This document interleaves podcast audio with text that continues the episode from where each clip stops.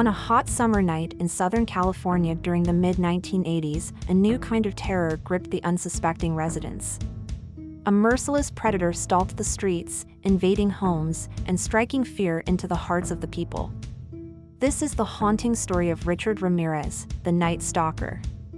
Welcome to Crime Quickie, where we explore the captivating world of crime stories. We're your hosts, Paige Turner and Lucy Fur. In today's episode, we will take a look at the horrifying tale of the Night Stalker, a brutal serial killer who committed a series of gruesome crimes across Southern California. Join us as we venture into the twisted mind of Richard Ramirez, a man whose reign of terror would leave a lasting impact on the lives of countless victims and their families. Born in El Paso, Texas, in 1960, Richard Ramirez was the youngest of five children in a devoutly religious family. His father, Julian Ramirez, was a former police officer who frequently physically abused his wife and children. Growing up, Richard was exposed to violence and witnessed his father's aggressive behavior firsthand. Ramirez's early life was further marred by several head injuries, including one incident in which he was knocked unconscious by a swing at a park. These injuries, coupled with his father's abuse, may have contributed to Ramirez's later violent tendencies. As a teenager, Ramirez began to spiral down a dark path. He turned to drugs, became a heavy user of LSD and cocaine, and started committing petty crimes. During this time, Ramirez found a mentor in his older cousin, Mike, a decorated Vietnam War veteran. Mike regaled Ramirez with gruesome tales of his wartime experiences and the brutal acts he committed. Mike also taught Ramirez military tactics and skills, including stealth and hand to hand combat. In a shocking turn of events, Ramirez witnessed Mike fatally shoot his wife during a domestic dispute.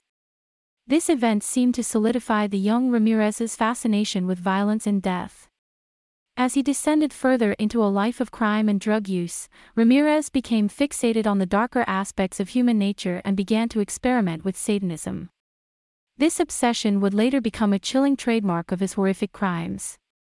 The Night Stalker's crime spree began in the early 1980s, but it wasn't until 1984 that his murders escalated in frequency and brutality.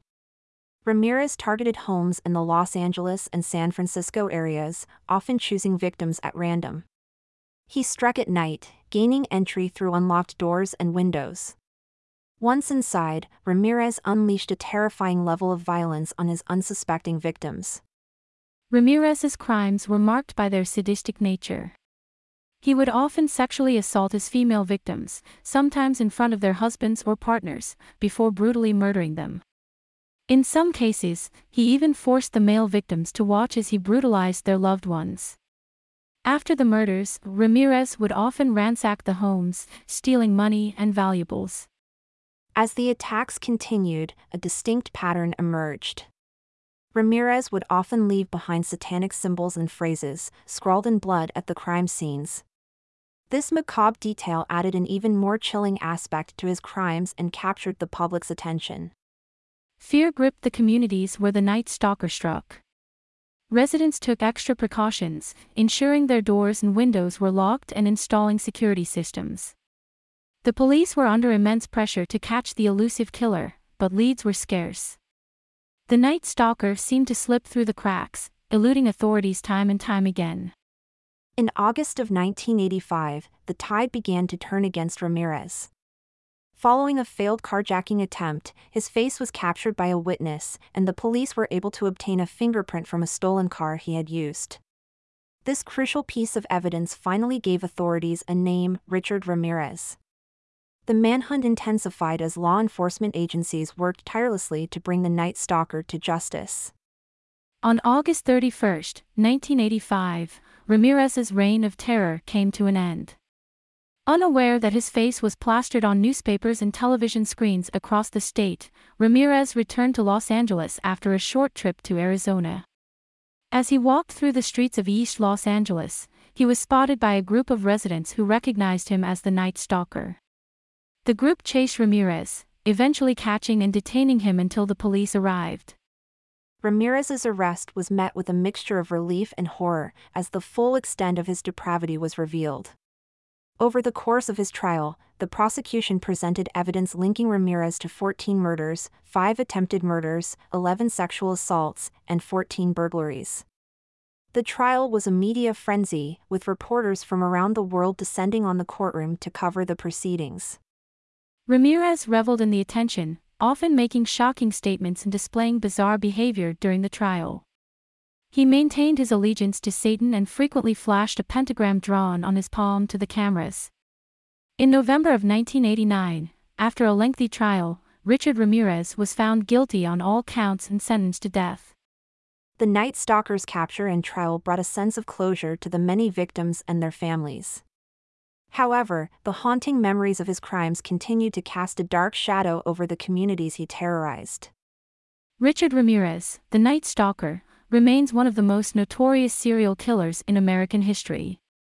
His brutal crimes and shocking actions during his trial left an indelible mark on the public's consciousness. Despite being sentenced to death, Ramirez died of complications from B-cell lymphoma while awaiting execution in June of 2013. The Night Stalker's story is a chilling reminder of the darkness that can lurk in the hearts of seemingly ordinary individuals.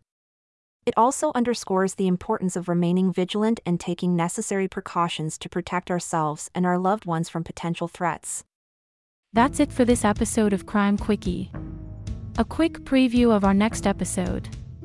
In the sweltering summer of 1976, a monstrous figure cast a shadow of terror over New York City. With a thirst for blood and a 44 caliber bulldog revolver, he hunted down innocent victims and haunted the dreams of an entire city. Dubbed the son of Sam, this enigmatic killer left cryptic letters for the police, taunting them with his sinister deeds. This is the chilling story of David Berkowitz,